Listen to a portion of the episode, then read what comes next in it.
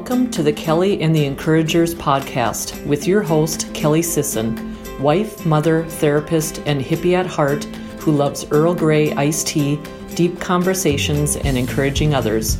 If you need a little encouragement today, you are in the right place. Thank you for joining us.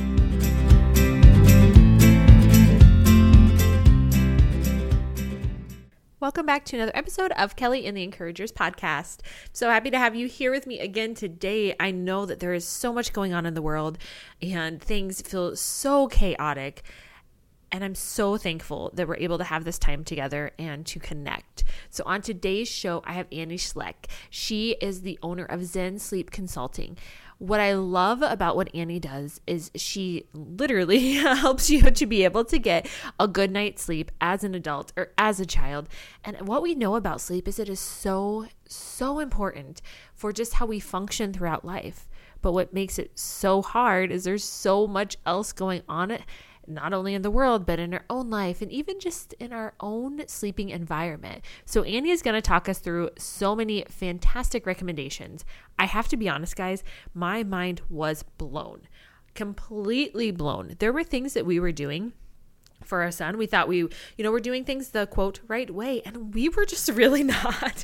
So we have made some adjustments since then, and it does seem to be getting better. So I so appreciate Annie and our time that she takes with us to be able to teach us today. And I know that you are going to benefit from hearing from her. Now to the show. Annie, thank you so much for sitting down with me today. Yes, thanks for having me, Kelly. Yes, I am so excited that this worked out and we were able, with everything else going on in the world, we're still able to meet. And I think this is, honestly, it's a relevant topic at any point, let's be real, but right. Especially relevant right now with everything oh, that's going on. So, I hear you. Yes, yeah. The world is needing to slow down and rest, and what a perfect time to talk about sleep. So. Absolutely. I'm wondering if you can introduce yourself to listeners. Yes, so my name is Annie Schlecht, and I am the founder of Zen Sleep Consulting. So I have a background in occupational therapy, and uh, that's kind of where my career began. Um, and I was working with pediatrics uh, and would go into the homes and daycares and do therapy with the birth to three, birth to five population, actually. And just saw this huge need. All these parents would be like, oh, okay, you want me to do what therapy? I get it, but can you just help me get my kid to sleep through the night? And I just became so passionate about it because we know that like eighty-five percent of brain growth and development happens the first three years of life. And when that happens is during their R E M sleep cycles. So huge correlation to like healthy development and healthy, healthy sleep, but there was no one in the area doing this work. So I'm the first person in North Dakota to be doing sleep consulting um, as a private practice. And that's kind of where my journey began as a sleep consultant. So I quit my job as a, as an, a full-time O T and just kind of shifted uh, my practice to focusing on sleep. Um, have focused a lot more on the pediatric realm, but now in the last year have started working with more adult clients and became certified in adult sleep as well.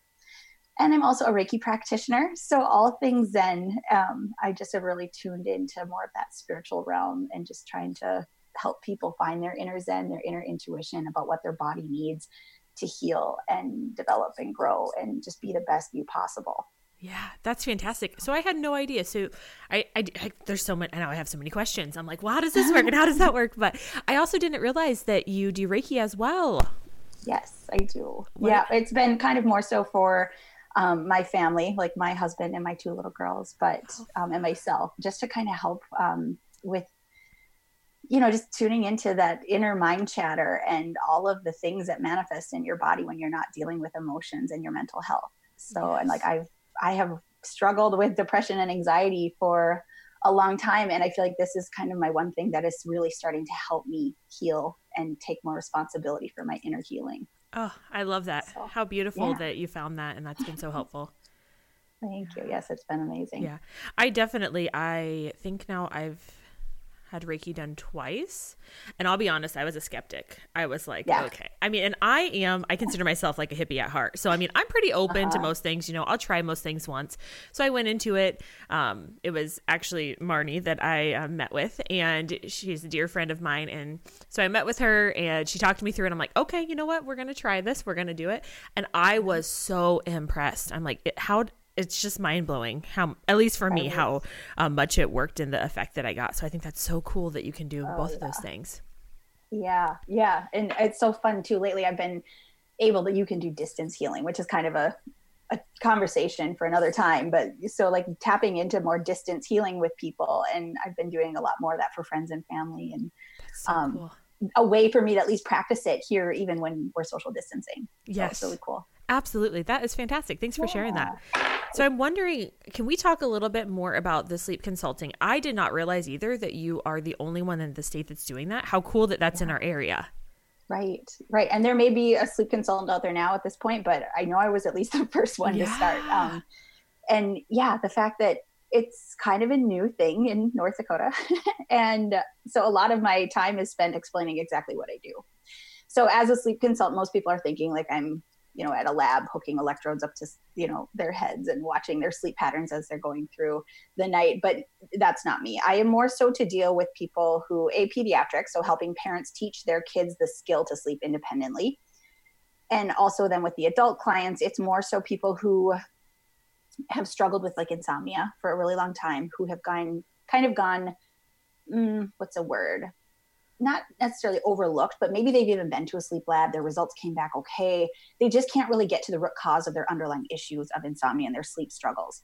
So I'm there to help them, whether it's with some C B T, some cognitive behavioral therapy techniques, some um, looking a little bit more physiological by doing some home lab testing to see, do we have some kind of like gut issues, some gut health issues that are impacting your sleep, or hormones, thyroid, that kind of thing. Um, and really working with them also on then the sleep hygiene and all of the, those things that we kind of overlook and our eyes gloss over when we hear the word sleep hygiene. You know, we just think of like early bedtime, no screens, but it's a lot more of a deep dive into that kind of thing to really just hold people's hand and help them achieve quality sleep. Yeah, that's great. I'm glad you explained that so that um, we all know what that is. I have to tell you, this was probably... it's probably two years ago. So we just met, like officially met face to face about a month and a half ago, two months ago now. But about two years ago, I was actually at our county fair of all places. I'm not sure why this came up then.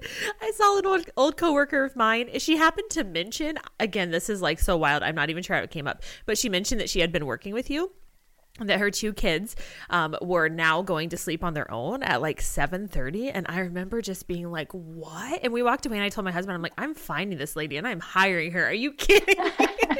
Are you kidding me? Like, that is so cool. So life, I'll be honest, has kind of got in the way. But when we were able to meet, I'm like, this is great. I can't wait to learn more about that and to hear, you know, what what is that? Like, what does sleep hygiene look like to you? Like, what would that look like for someone? Oh, for me, first, first and foremost, again, it's kind of tapping into your, your mind and your inner mind chatter, like what's going on. Because I would say for adults, the main thing we struggle with is our anxieties and our to-do lists. So I work with my clients a lot on just like, okay, let's quiet that inner mind chatter. We're going to look at different meditation techniques, that kind of thing. Zenning out your mind, then zenning out your environment, zenning out your routine, um, and then just kind of keep to keep going down that funnel. So the first thing that I always tackle with my clients after we talk a little bit about the mindset um, is always just, you first, you have to just clear any old thoughts and beliefs on that I'm a bad sleeper. I'm I'm terrible sleeper. Like, no, like your body is, isn't capable of anything without your mind's permission. Mm. So that's the first thing we do. Right. Then we start by, we look at the sleep space. So we're going to get that bedroom dark. First tip. Get your bedroom dark. Can't see your hand in front of your face, dark. Oh, wow. If you have babies or little kids, we need to get it dark. That light is what dictates our circadian rhythm. And so the second that we see light, it's going to spike awake wakefulness and, and stimulate our cortisol hormone, right? Which is our stress awake alert hormone. On the opposite side of that seesaw is melatonin. So we have melatonin and cortisol that kind of seesaw throughout the day. So if cortisol gets spiked, then melatonin gets suppressed. So light levels are the number one thing for that. So It, even in the beginning of the routine at the night, you have to dim the lights to kind of create this calm, um, quiet, you know, light pollution free space so that melatonin can flood for you. So number one thing, get your room pitch black dark, and same for your kids. If you need a night light to go check on them in the middle of the night, to go do a feeding, a diaper change, um, just have the hallway light on in the next room. If we are putting a nightlight in there, actually there's research that indicates that kids can be more susceptible to nearsightedness if they have a light source in the room when they're sleeping. Hmm. So seriously, like even looking at like if you have a white noise machine or like the T V in your room that has a red power button or a green or blue power button, cover that up with black electrical tape and see how much better you sleep. It is amazing. My mind so is blown. I'm sorry to interrupt. Right. My mind is just blown. I'm like, wait, right. what? Yes. So people people think, again, they hear sleep, sleep hygiene and they're just like, ah, whatever. I, yeah, I have a decent bedtime and I, I'm still going to watch screens before bed. So they don't necessarily want to make those little tiny changes. But this is something I feel like that's implementable. Anybody can do this. Okay. Then the second one is to really make sure that your sleep space is nice and cool. We need to have a cool body temperature to get quality sleep. So if you're waking up hot and sweaty, you know your body is struggling and it's working harder to cool itself down for, for good sleep. Um, and then for a routine, like you need to make sure that you are calming your mind, calming your body down.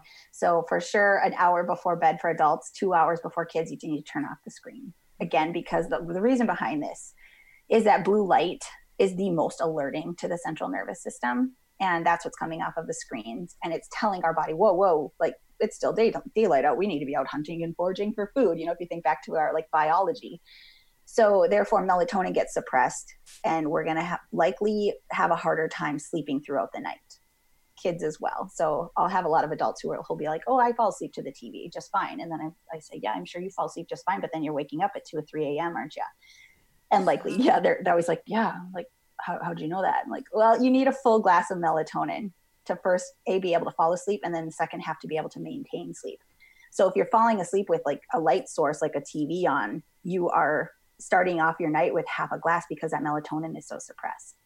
Sure, yeah. Yeah, so, and then I'll have a lot of people be like, oh, well, I'll just, I'll just take some, you know, over-the-counter melatonin. And the whole reason I, I recommend people to first try those environmental hacks is because when you take a natural like or a supplemental mel- melatonin, you know, that synthetic form comes in and it fills up the receptor sites of your melatonin. Mm-hmm. And then if your body does produce the real stuff, it comes down and it's like, well, hey, like it's already full. I guess I don't need to produce as much.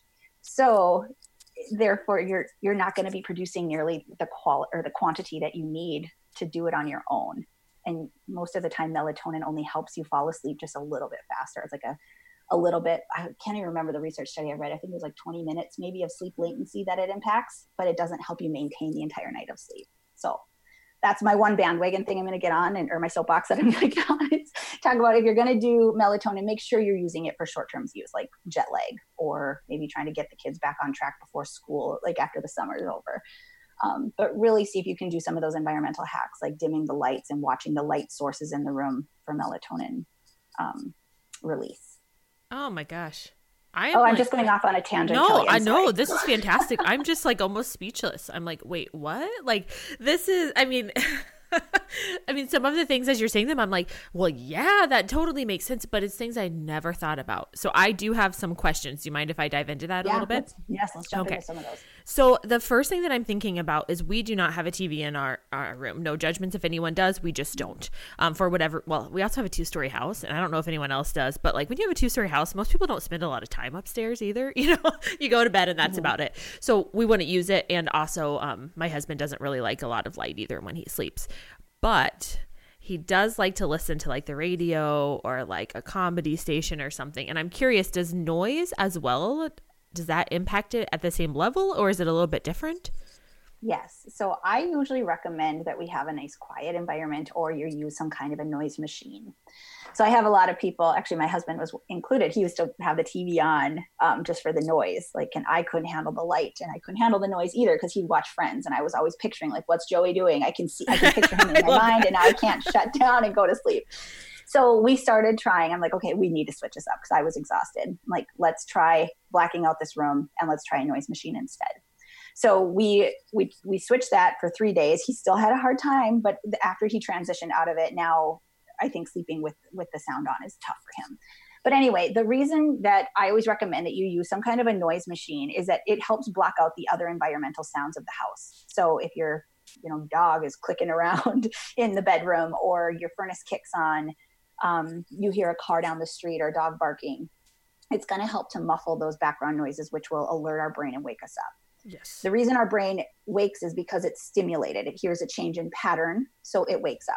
So I always recommend that you use like a white, brown, gray, pink static sound rather than like ocean waves crashing, crashing or melodies of even music. Sometimes music is okay. I haven't done, I don't know. I, I have found for myself personally that I'm trying to pick up on the pattern. My subconscious levels are trying to pick up on the pattern. Like, what's a melody going to do next? Is it going to get faster, slower, that kind of thing. Um, but if you can just have that static, plain, like kind of sound, it's going to help your brain just kind of go into, I don't know, like Zen mode, I guess, and just yeah. and fall asleep easier. Yeah. You know, one thing for um, my husband is that he has ringing in his ears constantly. Mm-hmm. And so that was one of the concerns with not having anything, but that makes sense with like the noise machine that he, there would still be right. something that would help kind of drown some of that out. Right. Do you hear that a lot from people that they're like, well, ringing in the ear? For ringing in yeah. the ear. I haven't done a ton of research, but actually I want to say that I, oh, I think I want to say it. I just heard something about binaural beats.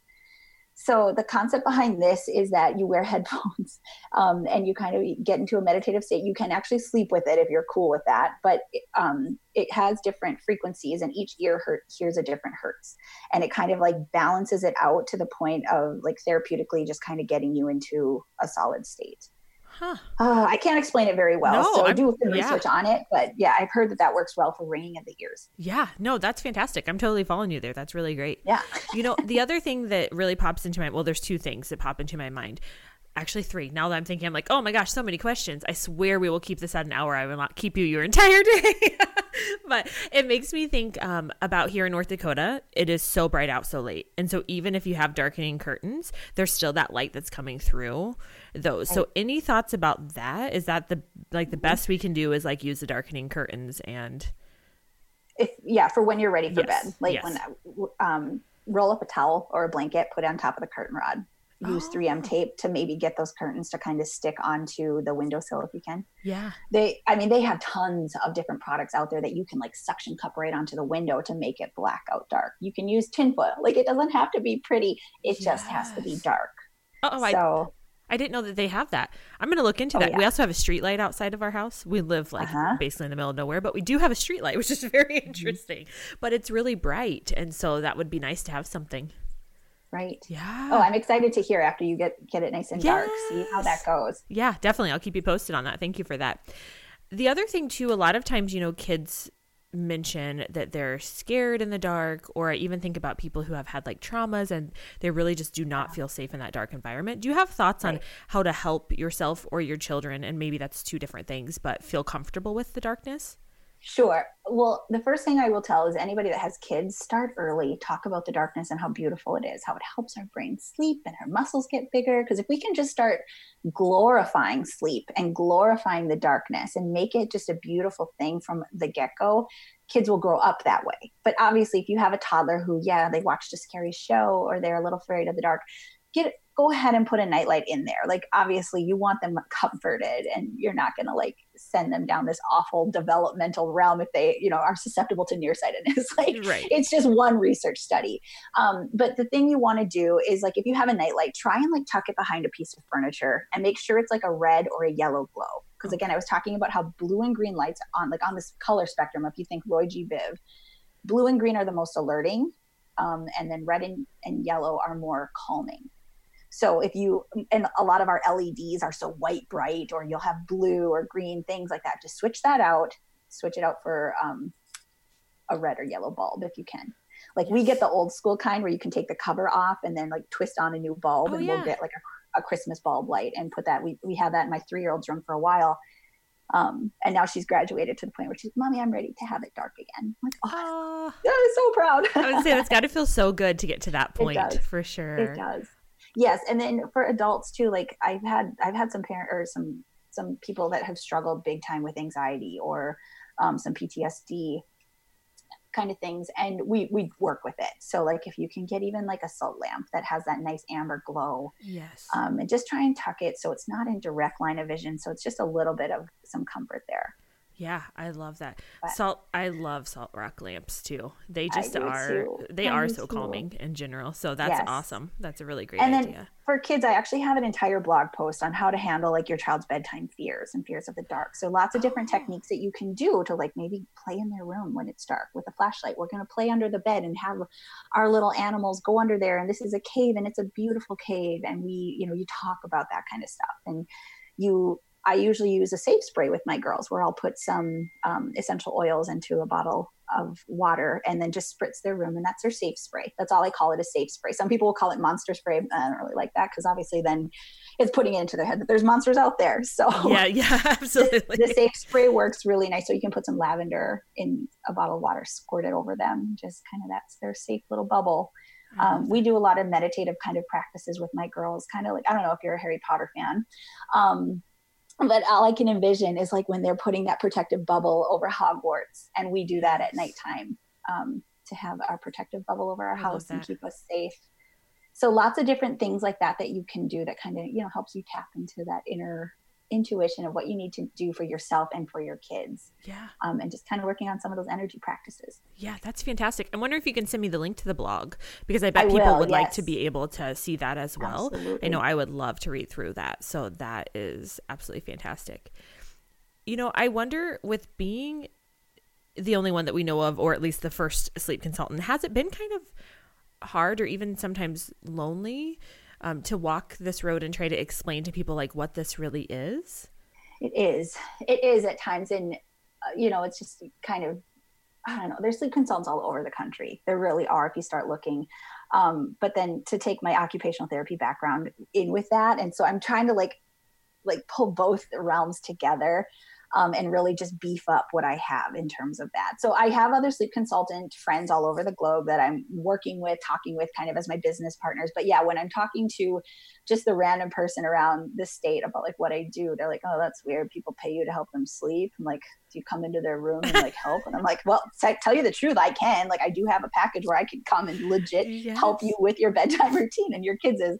Um, but yeah, it, it has been a little lonely, to tell you the truth. And like working now, I'm kind of an extroverted person, and now everything I do is pretty much virtual. Yes. Um, I do do obviously some in home, but it's just mileage fees when you're in North Dakota, and I live in Wimbledon, which I mean, it's in the middle of nowhere as well. So yeah, yeah, yeah, definitely.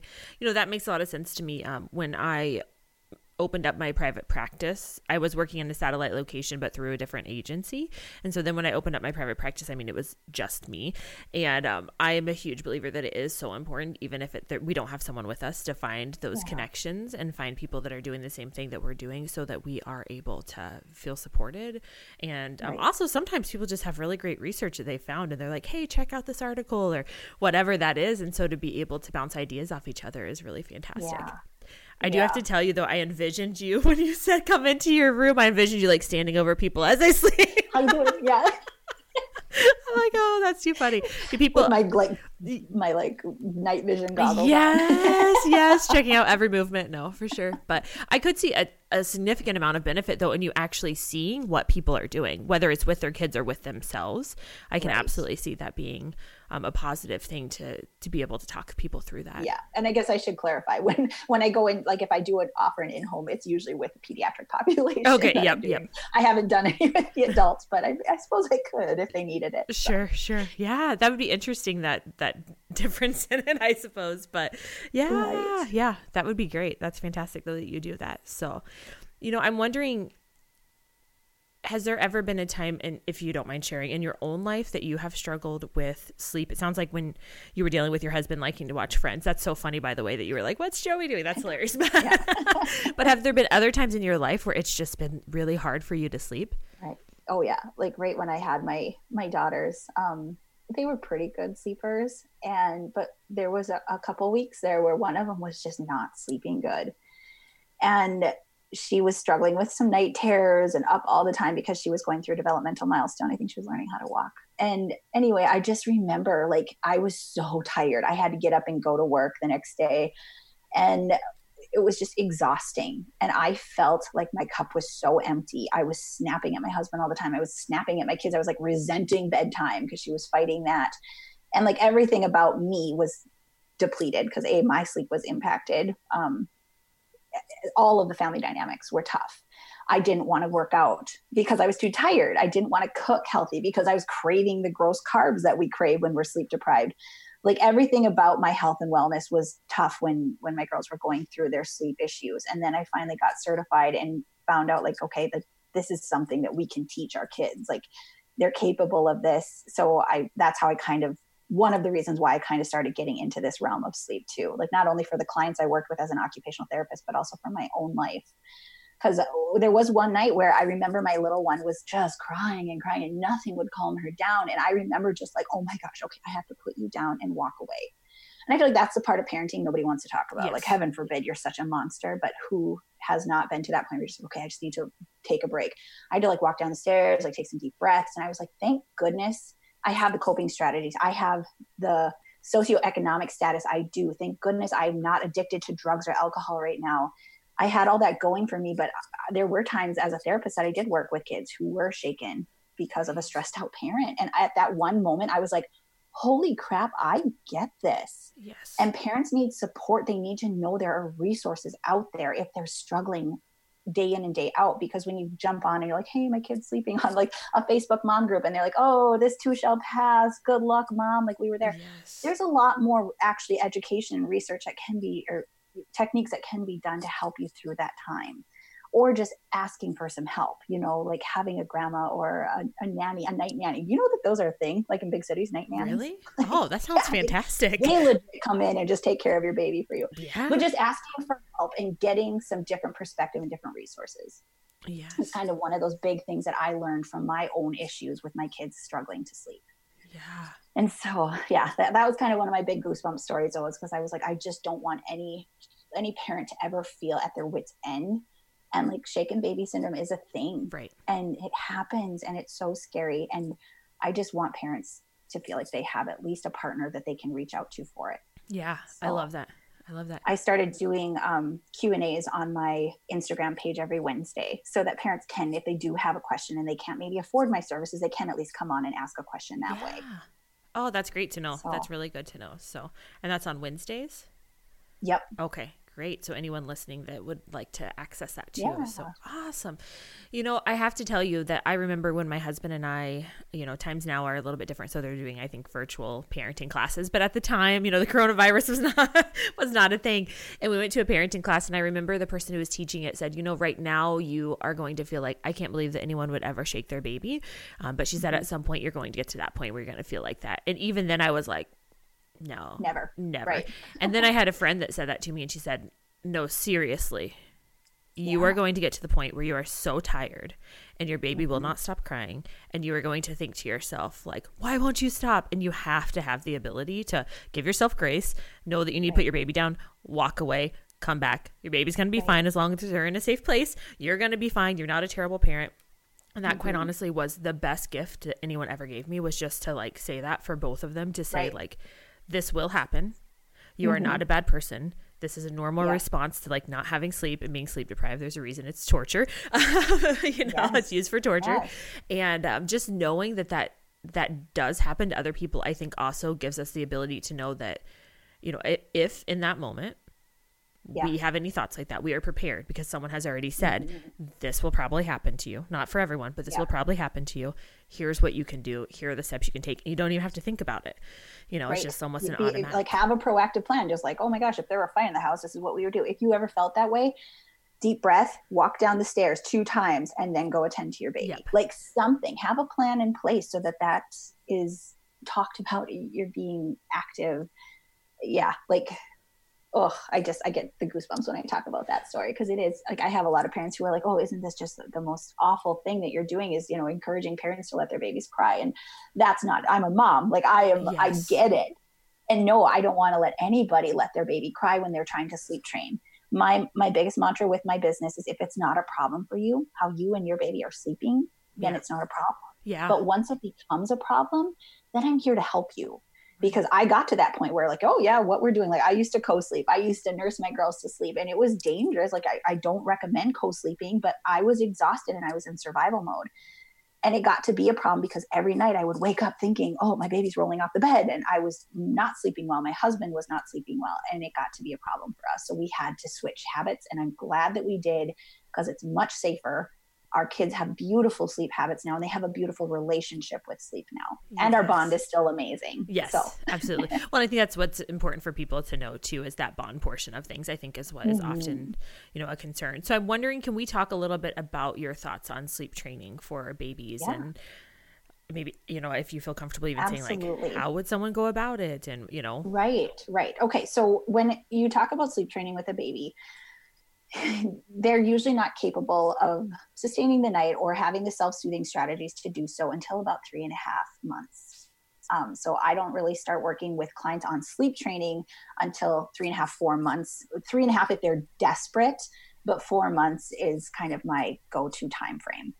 The, before that time, I do offer um, a sleep shaping package where it talks on everything on like, this is the science behind it. This is what's going on with your baby's sleep. This is why we need to swaddle, you know, because of moral reflex and the fact that they're spending the majority of their time in R E M sleep. Um, like there's just so many tips and tricks that I never knew about newborn. And I went to school for occupational therapy, and sleep is a primary occupation for for people. Yes. I didn't know this until I went into these trainings. So I feel like it's so important for new parents to just be educated on sleep. You know, like you're, you educate yourself on how you're going to breastfeed, how you're going to set up the crib. Like, let's talk about this proactively rather than reactively. So I do offer that. And then once babies are finally ready to sleep train, you have to find a really consistent method that works with your parenting styles, how you feel, um, you know, whether you want to Ugh, I don't know. I guess I, I need to rephrase. Basically, just to find just to find the right method that works for your parenting style. So the first thing that I do when I'm working with parents who are ready to sleep train babies is just to make sure that baby can fall asleep independently at bedtime. The reason that this is important, you'll hear a lot of people say like, oh, put them down drowsy, but you know, still awake. But I disagree with that, because the first stage of non-R E M sleep is the eyes fluttering drowsy stage. So if they're still on your or in your arms or on the bottle or breast, and they're, let's say you, you're, they're going into that first stage of sleep, they're still associating you holding them or being fed with the, the skill of sleep. Okay. So then they, let's say they fall asleep drowsy, they're in your arms, and then you transfer them. They kind of wake up a little bit and then they fall back to sleep.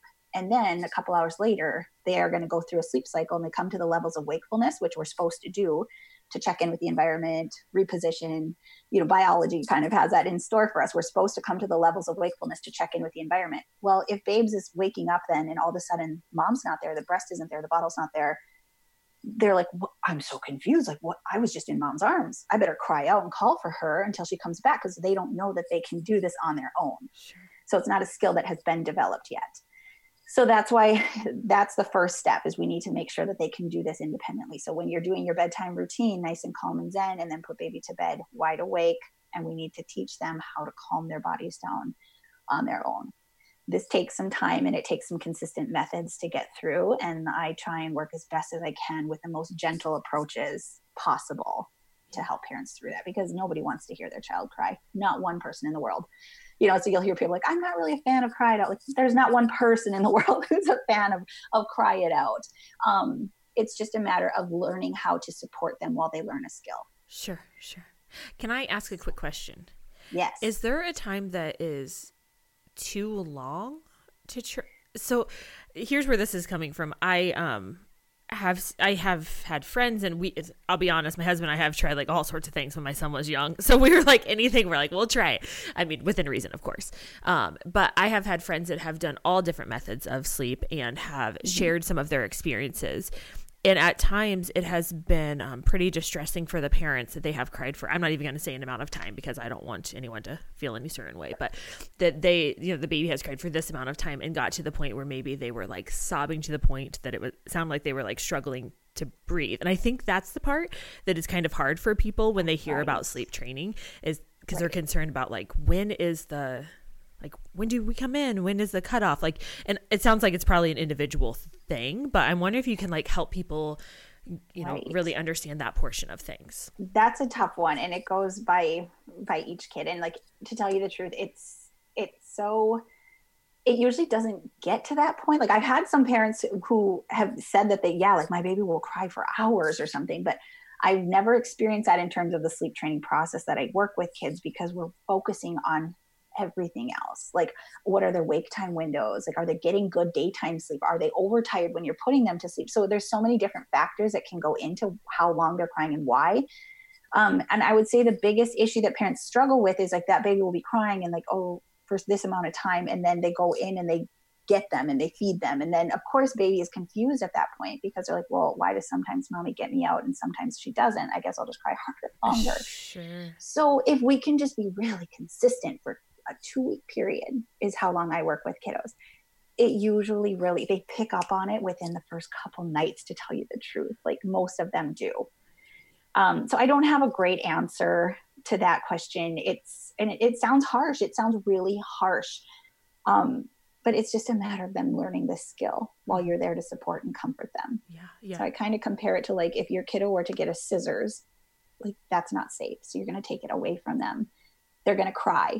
You don't want to hear them cry, and maybe they don't have coping strategies. So they cry a long time. Are you going to give that back to them? No. Right. Like it's, and it's kind of the same thing. Like we, we just, we need to teach them these skills so they can develop them, have them for this foundational aspect of our health and well-being. Yep.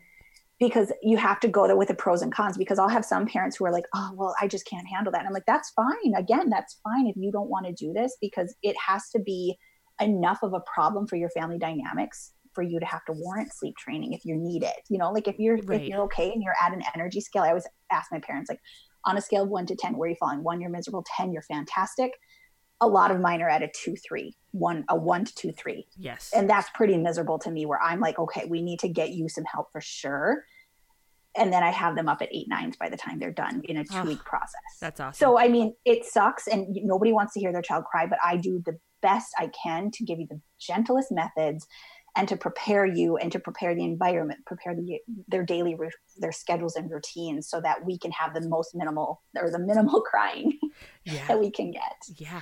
And um, I'm also, I forgot to mention that I am a certified infant massage instructor as well. So I usually throw in an infant massage class so that parents can really focus on the bond that they have with baby in their bedtime routine by implementing massage. Oh, in there that's too. So cool. Yes. That's really awesome. So. I can see how that would be definitely be a benefit for sure. You know, mm-hmm. it also makes me think of um, a conversation that I've had recently just about our own ability to tolerate distress as parents. I mean, and I'm not just talking babies. I mean, I'm talking throughout like our child's entire life, and how it can be really hard, especially if they're struggling with something that we struggled with when we were a child. Because I didn't like to go to bed either. I'll be honest with you. Right. Like I was scared to go to bed when I was young. And so when my son is scared to go to bed when he is young, it's like, oh, but I yeah. get, I get it though, right. you know, because it was scary. But at the same time, that, that a lot of times has more to do about our own issues with that distress tolerance mm-hmm. rather than our child's right. distress right. in that moment. And so trying to balance both of those regardless of our child's age, I think can be hard at times. Right. Do you see right. that a lot, that parents are like, I totally get this. This was something that I dealt with? Or yeah, a lot of times we're like, well, I was a really bad sleeper, so it's normal. I think it's just genetic. And I'm like, well, yeah, I'm sure there's a lot of D N A that goes into it, but epigenetics are kind of a big thing. Like yeah. how we are raised, like the environments that we're in. And obviously, like if you think back biological days, like mothers would pick up their babies as soon as they would cry, because again, there were predators out there that they needed to protect them yes. from. So we don't have those saber-toothed tigers anymore. The other stresses are now sleep deprivation. That's our new stressor.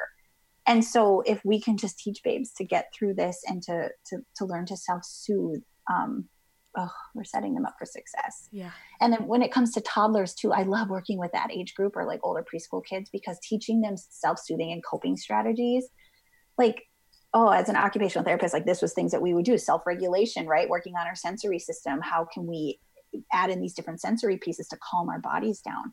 We can start doing that at such a young age now. Like if we just have to start teaching little babes how to start breathing, you know, yeah. you can do hand over hand assistance on how to blow a star up to the moon and use your finger as that little visualization.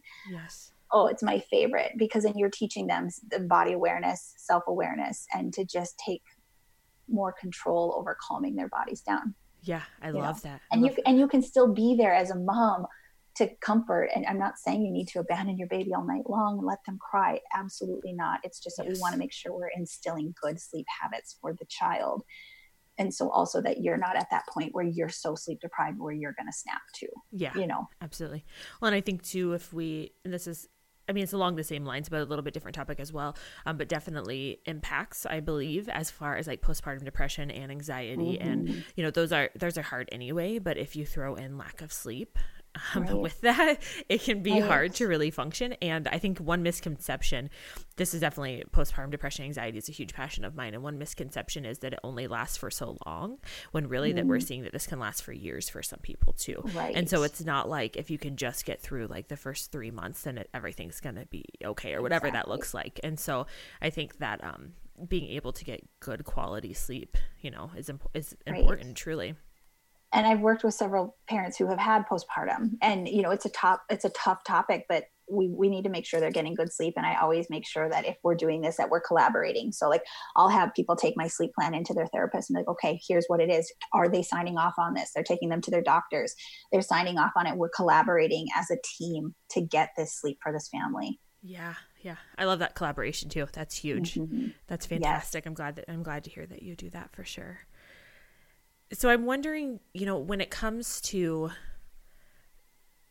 really figuring out what is the first step that somebody can take? I mean, obviously, um, if someone meets with you, you're going to be able to do like a, you know, a full evaluation and all of that. But if you could give somebody just like one first step out of the things that you've talked about, or maybe something, you know, different that you haven't mentioned, what would be like one good thing for people to try? In terms of themselves or, or themselves, pediatrics? Sorry, themselves. Okay.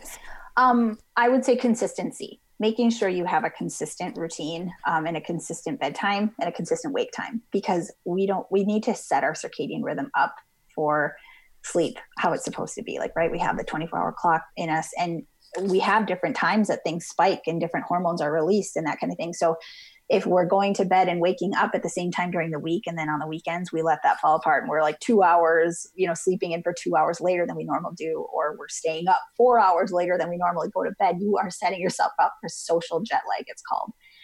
And then you're the whole week long, you're trying to catch yourself back up. And then the, the next weekend comes, you do the same thing. And it's just this pattern of crazy social jet lag that you're really trying to deal with. Yeah. That so. is, that's fantastic advice. And I'm even thinking about myself. Sometimes I'm bad with that because my schedule throughout the week fluctuates. And so mm-hmm. even like when I wake up, for the most part throughout the week, it's about the same, but I'm someone who I honestly, I like to go to bed really early. I'm like a little old lady. I swear it. If I could go to bed at like eight o'clock every night, that would be my jam. And oh, so, and see, I'm total, oh, I'm total really? opposite. I'm such a, I'm such a night owl. Isn't that you? strange? Yeah, mm-hmm, I am. But I've really worked hard to kind of set myself up. So like maybe closer to ten, eleven. And I'm not trying to say you have to be total boring and like, don't ever stay up late and do anything yeah, fun. For sure. Like just the other night we woke up at one, we woke the kids up at one a.m. to go watch a meteor shower. Oh, cool. And like sometimes that's going to happen. So I always say eighty percent of your life, try and be really consistent, stick to your guns right there. Okay. And twenty percent of the, the time life will happen. Just be aware though, of how your body changes when those fluctuations happen. Yes. And then just kind of try and take assessment of, is it worth it or not? Yeah. I love so. that. I love that. And so if you are like, I always say like, try and give yourself like thirty minutes of either you're going to wake up thirty minutes earlier or, or sleep in later. Like try and keep it within a half hour if you possibly can of your wake time and your bedtime. Oh, okay. That's, that's a good, especially, definitely. especially for the kids. Yeah. Oh, that's so hard. That is so hard. It really is.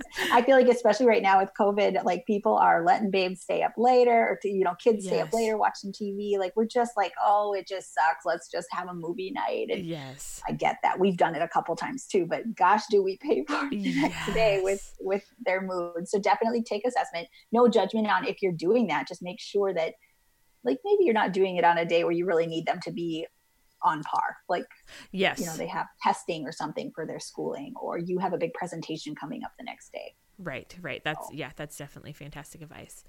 So yeah. when would someone know, and we can do maybe both sides of things, like with kids, when would someone know that maybe it's time for them to get a consult for their child and a consult for themselves? Just really looking at your quality of life.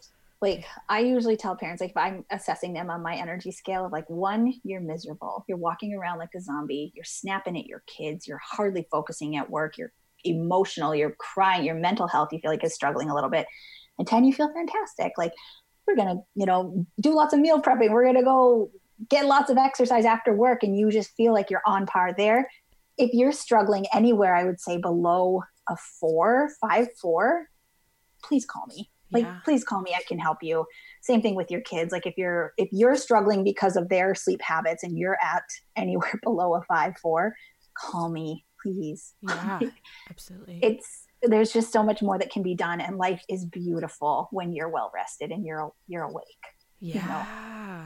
Yeah. Like I have so many people who are just like, I don't even know. I guess I'm functioning at like five, six. I don't really know what it's like to get a full eight hours of sleep. And I'm like, oh, I can hardly function on six. Like I'm just terrible with that. So there are a lot of people too, who just don't even really realize how tired they are because they've just dealt with it for so long. Yes. But I mean, there's so many physiological aspects of our physical health that are impacted when we're not getting the quality sleep we need. Like everything about our body and minds are being restored from the day prior, you know, while we're sleeping. Right.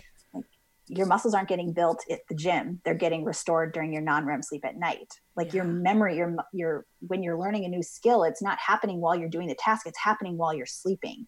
Your immune system is getting repaired. All of those natural killer cells that are out fighting viruses right now are happening during your sleep, during your non-R E M sleep. So if we are depriving ourselves of that, every aspect of our health is being impaired. Yeah. Wow. That's so fascinating. Well, I'm thinking since I could probably get like eight to ten hours a night, I'm probably golden with that. but, but I do think about my poor husband, though, who truly his entire, it, truly from what he has said and what his mom has said his entire life, he has been just a really Struggle. terrible sleep, sleeper. And so that right. is his, um, what he, well, at least what he believes is just like his normal. And I always think to myself, but like, but yeah, but you've always functioned like that. So is it really right. that that's really all your body requires? Or is it possible that you're just so used to it that you right. think that that's you're what surviving, right? You're surviving, but could you be thriving? Yeah, exactly. That's a perfect way to say it. I love that. Right. And so sometimes it just takes some, some changes, some lifestyle changes. Like obviously, yeah, like I love me some carbs, but I know that my weight's not going to love that.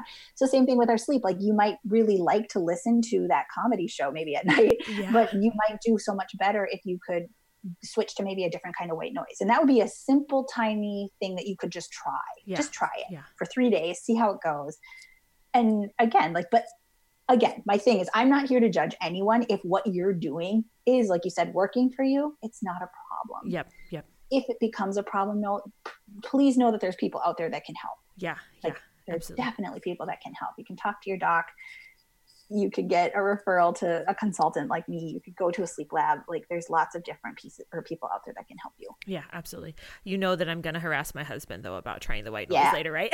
right, right. He's probably going to hate me. He's going to be like, damn sleep consultant. I know, like, like people either love me or they hate me. And I'm okay with it. that. It's you fine. Know. Well, the thing of it is, is that it's not, it's not, te- it's not about you though. It's about where they're yeah, at yeah. and their responses yes. to what's going yes. on. So I love that though. But so just a few things as we start wrapping up things here. Um, I do always ask a question um, because it's called Kelly the Encouragers podcast about who are your biggest encouragers throughout your life. And it can be about this topic or it can be just about life in general. Oh, okay. Well, I have obviously a couple, and I would say my main ones are my family, like my husband, my kids, they're so supportive. I have some fantastic in-laws. My parents are fantastic for their support that they've given me throughout my crazy entrepreneurial journey. Like they're like, wait, what do you want to do? And they've just supported me along the way. They just shake their head and nod like, okay, we'll, we'll support you. That's yeah. fine. Um, so huge props to them, especially my husband. Like he's just always like, do it. You want to do it? Do it. We'll figure it out. Like yes. you've got this. So amazing. Um, I also have some amazing sisters, and they have really been my rock. And I have two best friends right now who are just the biggest supporters. And they really challenge me to grow just internally, externally, everything. Like everything about our conversations are deep and connected. And we're just, oh, I really appreciate them right now, especially for all the check-ins that they're giving me. Yes. So I, I have a lot of encouragers. It's hard to just pinpoint a couple, but yeah, no, those are my main ones right now.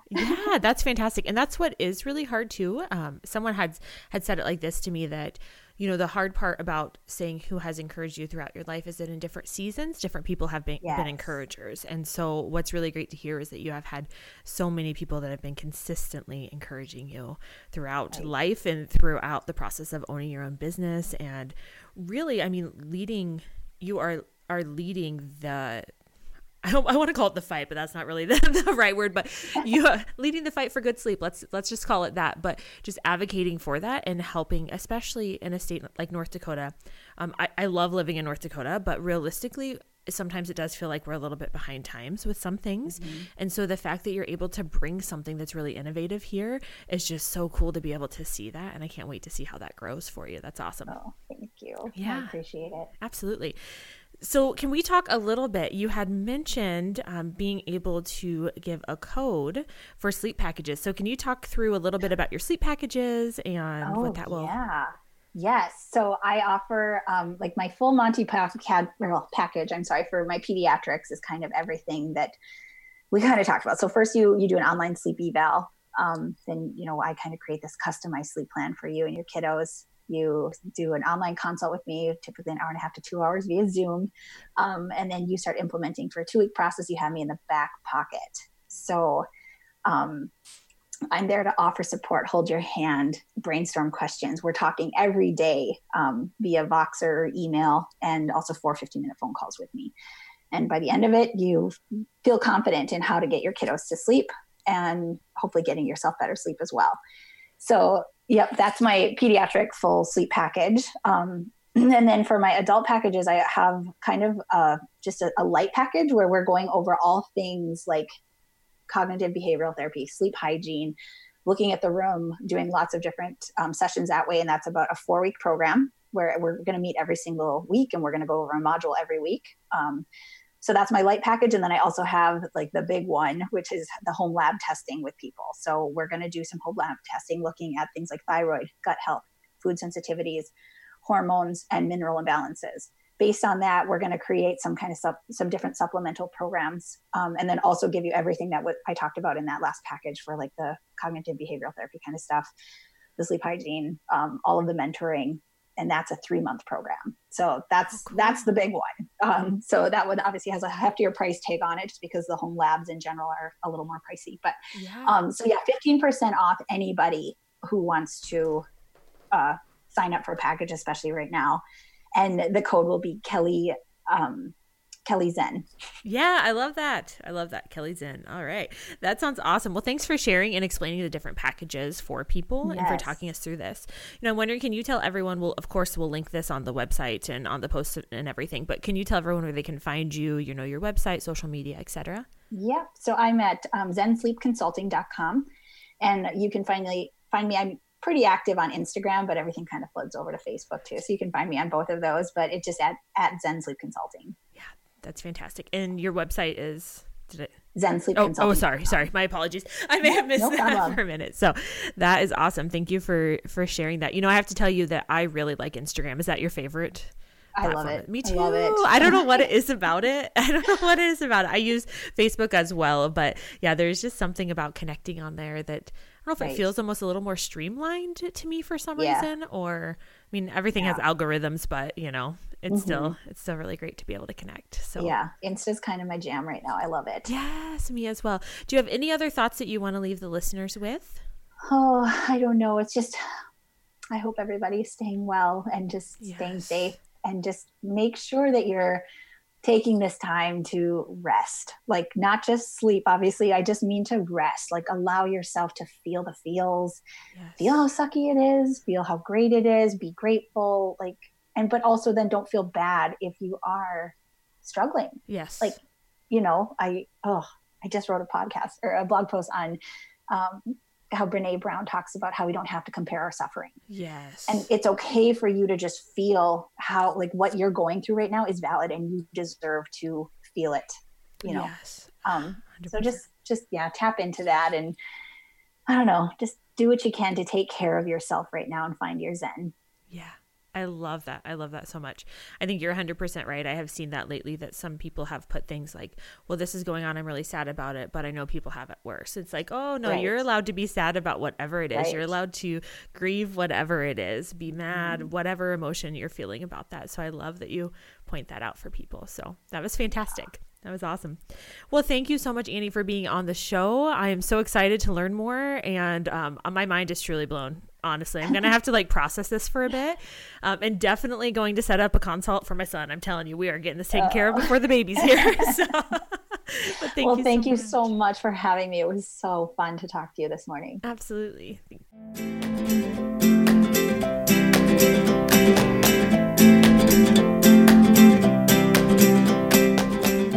for listening to Kelly and the Encouragers podcast. For all things related to this episode, please go to www.kellysisson.com backslash podcast, where you can find transcript from today's show and links for today's guest. See you next week for another episode.